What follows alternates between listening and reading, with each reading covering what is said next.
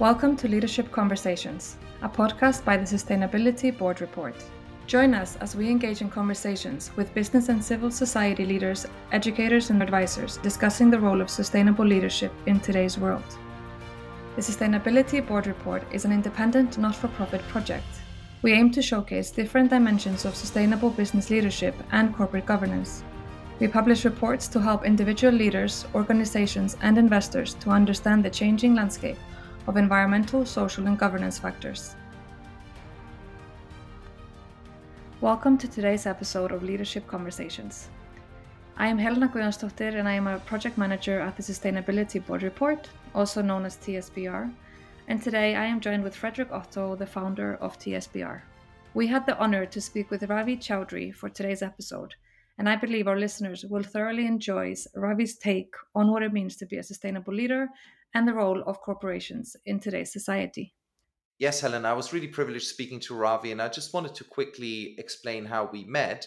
Ravi and I are both fellows of Salzburg Global Seminar, which is a fantastic not for profit organization whose mission is to challenge current and future leaders to shape a better world.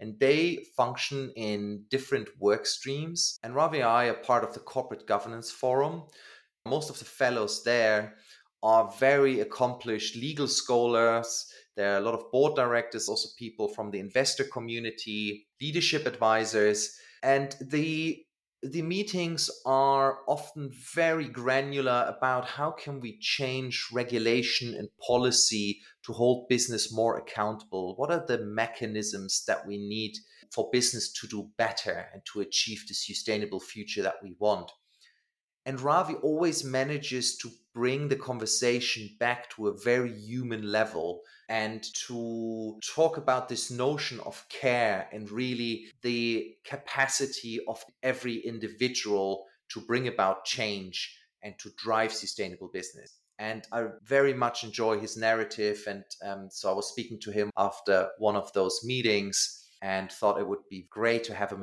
on the podcast. And he happily joined us, of course. But Helena, let me ask you, what was your favorite piece of the conversation?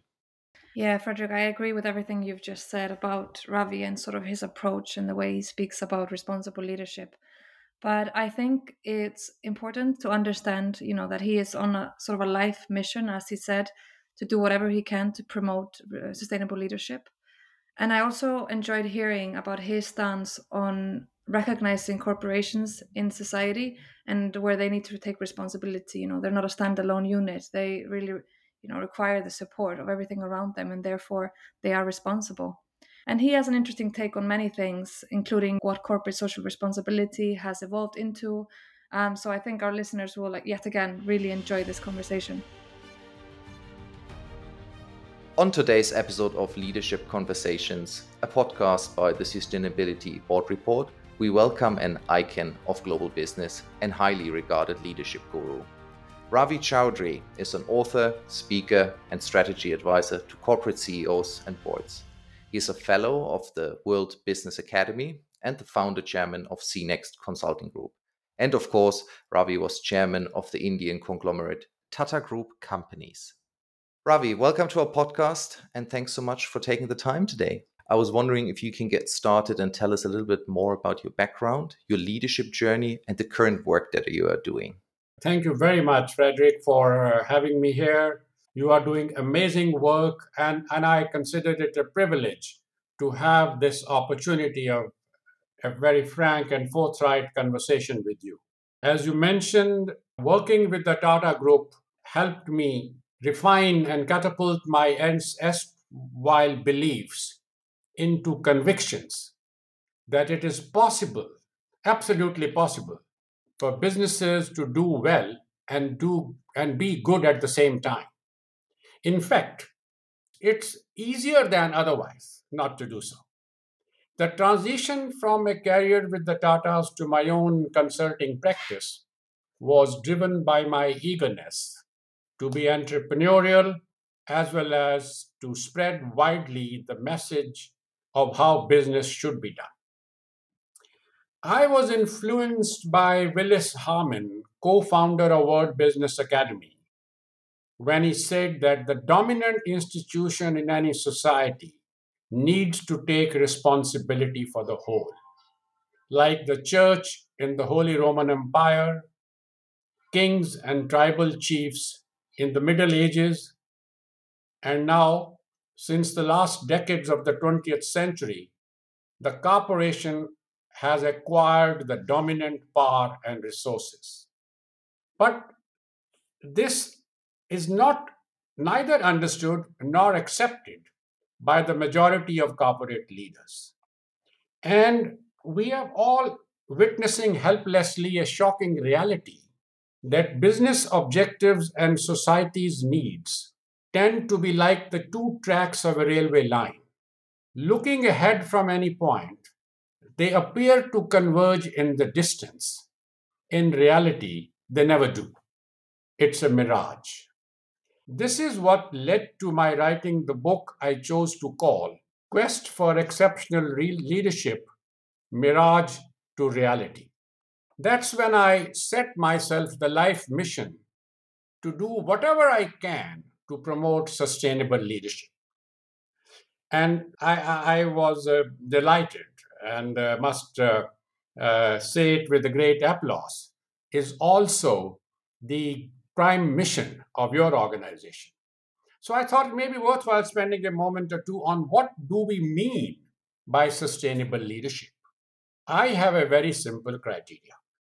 If I keep doing what I do, and if everyone else also keeps doing what I do, will the world get better or worse?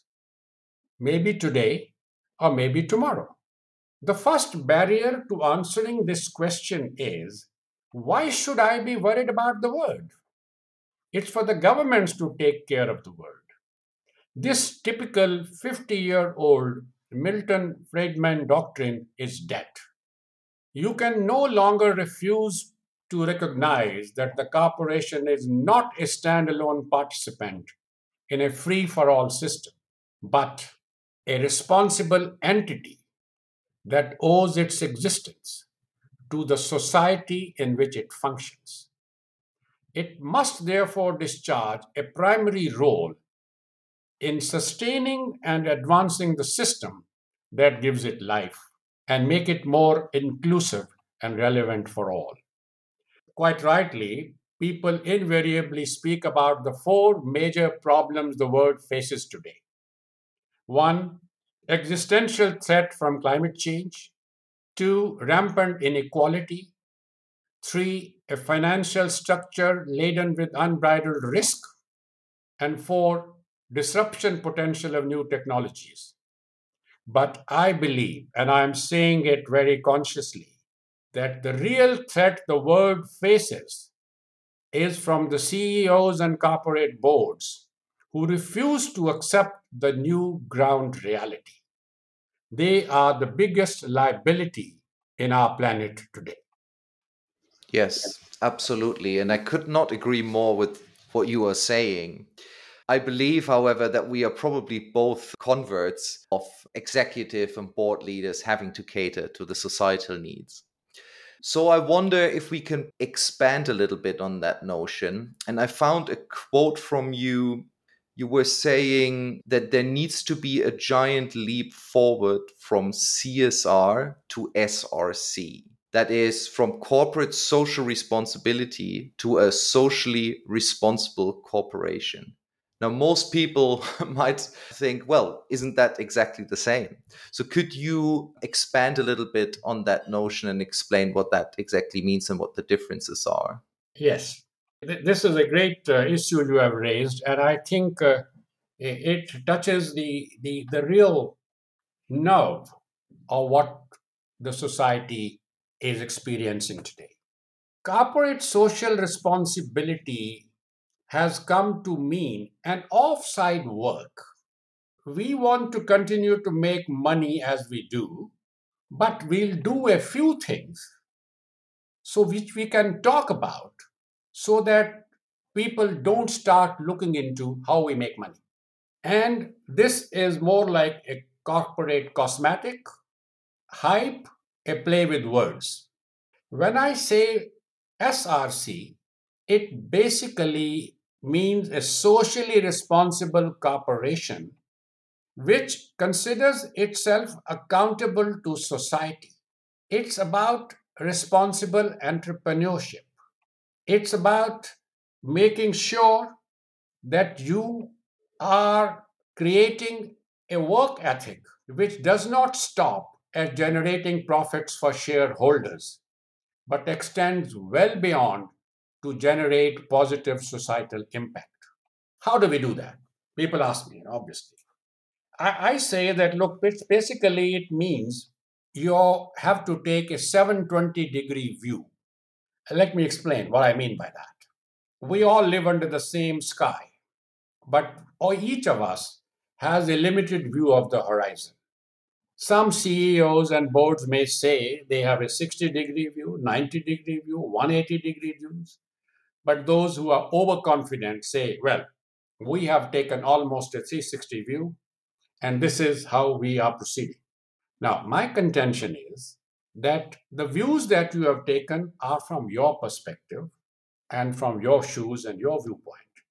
But every decision you make and every action you take has a conscious or an unconscious impact on the periphery, on the society, on the nature, on the unrepresented masses.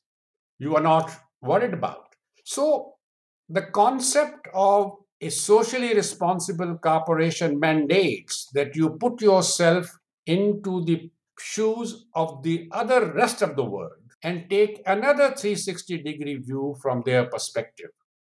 So if you actually take a 720 degree view, now you are a bright person if you have reached the CEO level and you're representing director of a board, you will still take a decision which will help you make money and still be acceptable with no criticism whatsoever.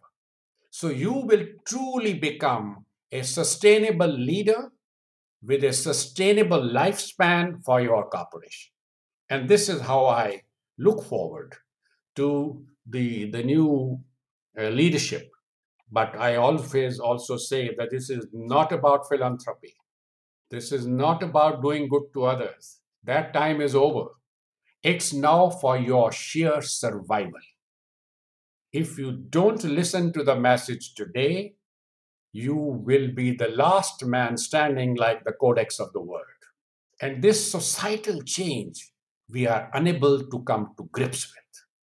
This is the trilemma that we face. And we have to work on it. You are doing amazing work to bring about awareness of this. And, and I think we continue to do more of it. I, I want to quickly pick up on one point that you made about this is not about philanthropy. And yet again, I could not uh, agree more. I was on a call with uh, the CEO of a um, large American company a couple of months ago. And he said it was a he. There is not enough money in philanthropy to tackle the societal issues that we have another um, advisor I've spoken to said you don't need a sustainability strategy, you need a sustainable business strategy.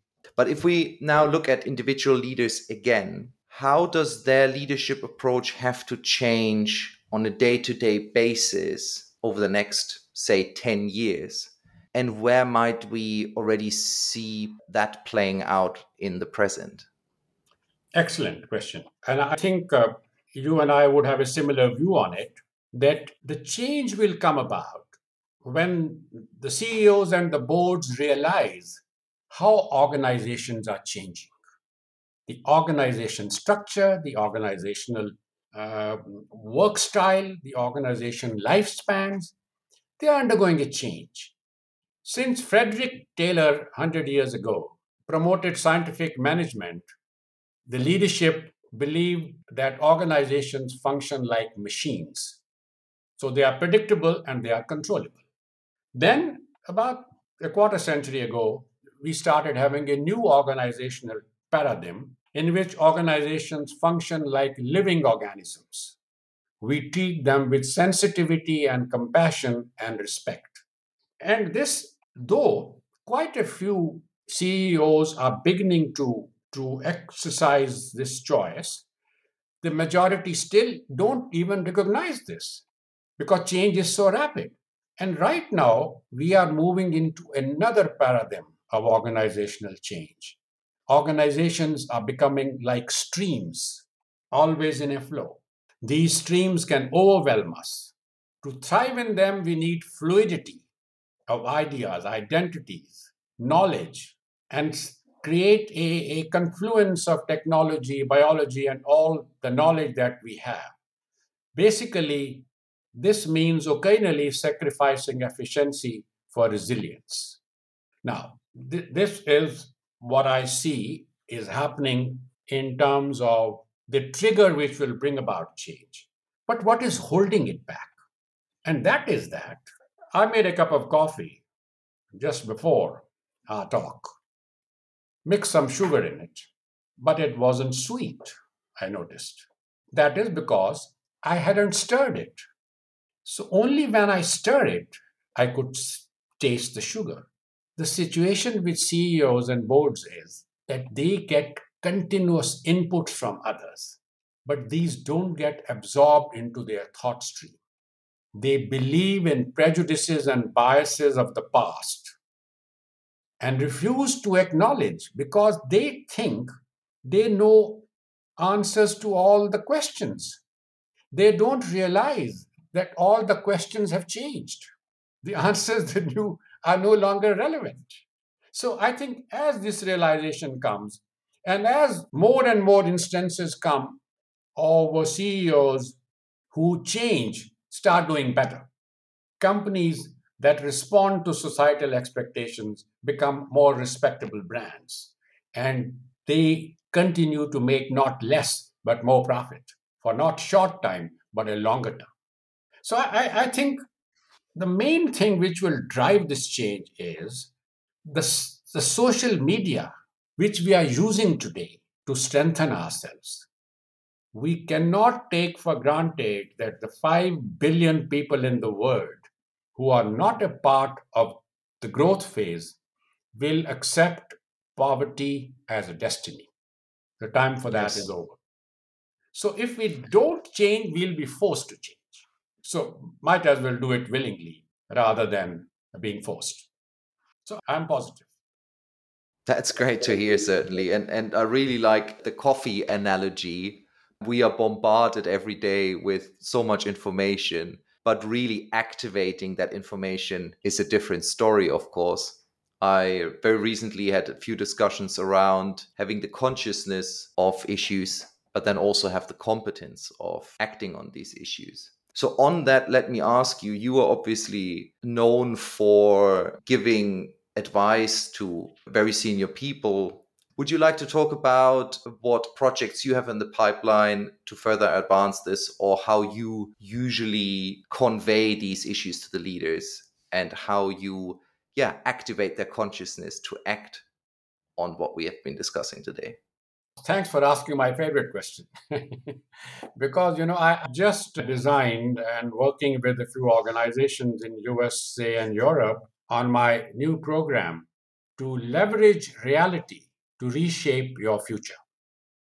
And uh, the introductory program is for about two hours for CEOs and corporate boards. They can come from one company or they can come from a group.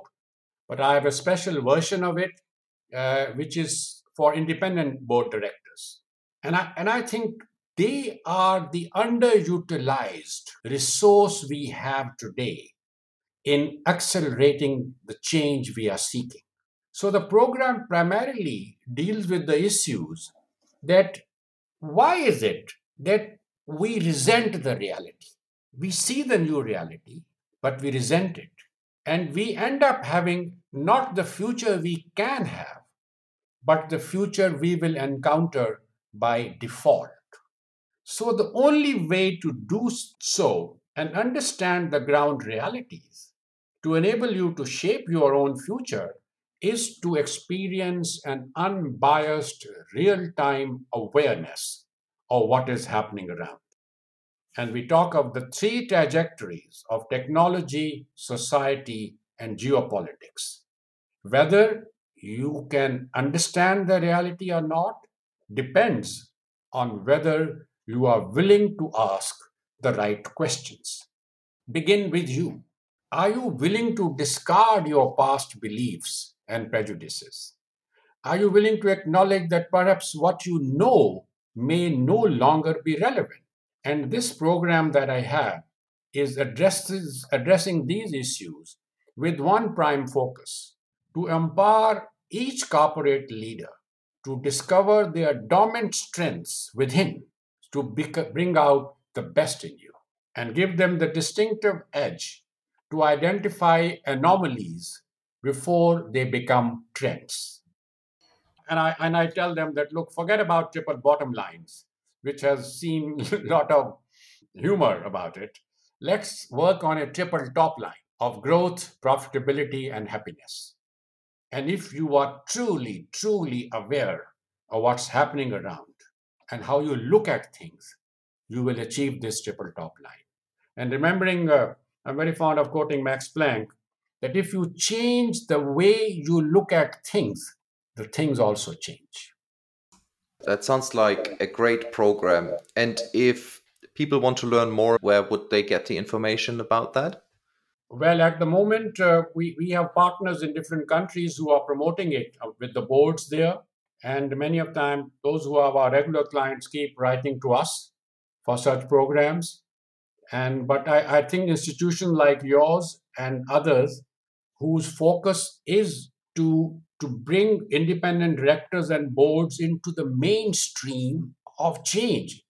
As I say, you know, let me ask you another question. I ask very often people, do you think you are breathing? But it raises their hand, yes. But I tell them, look, you are not breathing, you are being breathed. If it to you to breathe, each of us would have died long ago. So most of the things we consider uh, as uh, our attributes of success happen in a continuum because we have the support of lobbying and politicians who make it very, very difficult for anyone even to question the wrongs that we do. So we have a big agenda of correcting it. But the responsibility for correction must start with the corporations. Because if they don't lobby, if they don't offer com- campaign contributions on the basis of who will support their needs, then politicians will have to change. This is the subject of my next book, actually, where I, I am confident that we are on the threshold of a major positive uh, change. And is that governments pressuring the business or the other way around? Other way around. It's the businesses pressuring the governments because it is the people who will demand it. Yes. And if the consumers and the customers stop using the products of those who do not respond to their legitimate needs, something has to give way. Yes, yes, absolutely. And um, the stakeholder around the business are getting ever more powerful. Like you say, it is customers, it is activist employees as well, it is even suppliers who who are pressuring for change. I very much agree with you on that. Yes, yes. Before we go, Ravi, unfortunately, we are almost at the end of the time we have today, but I still have two questions for you, and I'm always very much looking forward asking these.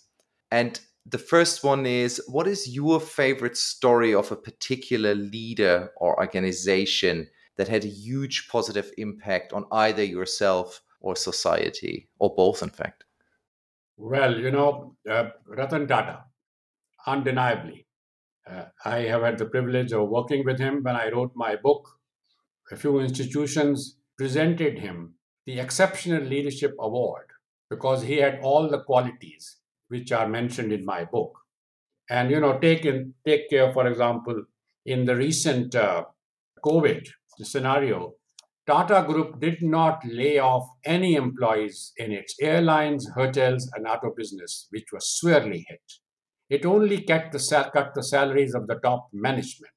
And Ratan Tata had to say, these are the people that have worked for you, served you all their careers, and now send them and now you send them out to live in the rain? Is this your definition of ethics? And more recently, I've been a great admirer of uh, Emmanuel Faber of the Danone. I thought he was a bright light, really driving in a very committed, earnest way the agenda of stakeholder capitalism. But how just 6% of equity shareholders sought his removal and not a squeak from the remaining 94 shareholders, including the major shareholders, tells us that it's not going to be a change they will accept on their own. We will have to do more and more of what we are doing, and convincingly. And I, I, I think the Faber story needs to be told in every business school, along with the Tata story. There are many others also, but I think since you asked, I thought of these two right away. On the top of my mind, I keep talking about them all the time. And I'm certain that Emmanuel Faber has had a huge impact already on the business community. Yes. And lastly, Ravi, um, can you give our listeners one advice that they can make part of their everyday sustainable leadership toolkit and basically start applying today to set them up for more positive societal impact? Well, the first thing I would say is the 720 view, if they can start taking that. But uh, on a more generic note, I would say that look, if your mission in life only is to acquire wealth and more and more of it, then anything we say uh, will not matter. Because in any case, wealth cannot give happiness. But if you want wealth and happiness, sustainable wealth, enough for your luxurious lifestyle for the rest of your life and for the next three generations. And if you also want to be happy during this, then remember this uh, uh, very famous quote I am fond of that if you want uh, happiness for a few hours, take a nap.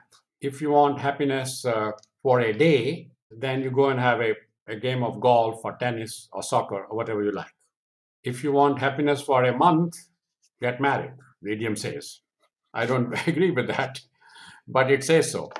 If you want uh, happiness for many years, then inherit a fortune. But if you want a lifetime of happiness, then make others happy. And they would then be enriched and empowered beyond any imagination that they can think of today. So that my last word would be if your action as a CEO or a corporate board create more value for others than for yourself, then you will be the richest people in the world. Riches that count. That's a great closing for our episode today, Ravi. Thank you ever so much for taking the time and coming on. Thank you very much. Thank you so much. Thank you very much indeed. Thank you for listening to this episode of Leadership Conversations. To follow our work and learn more about our reports, please check out our website, boardreport.org, and sign up to our newsletter. You can also find us on LinkedIn and Twitter. Details can be found in the podcast description.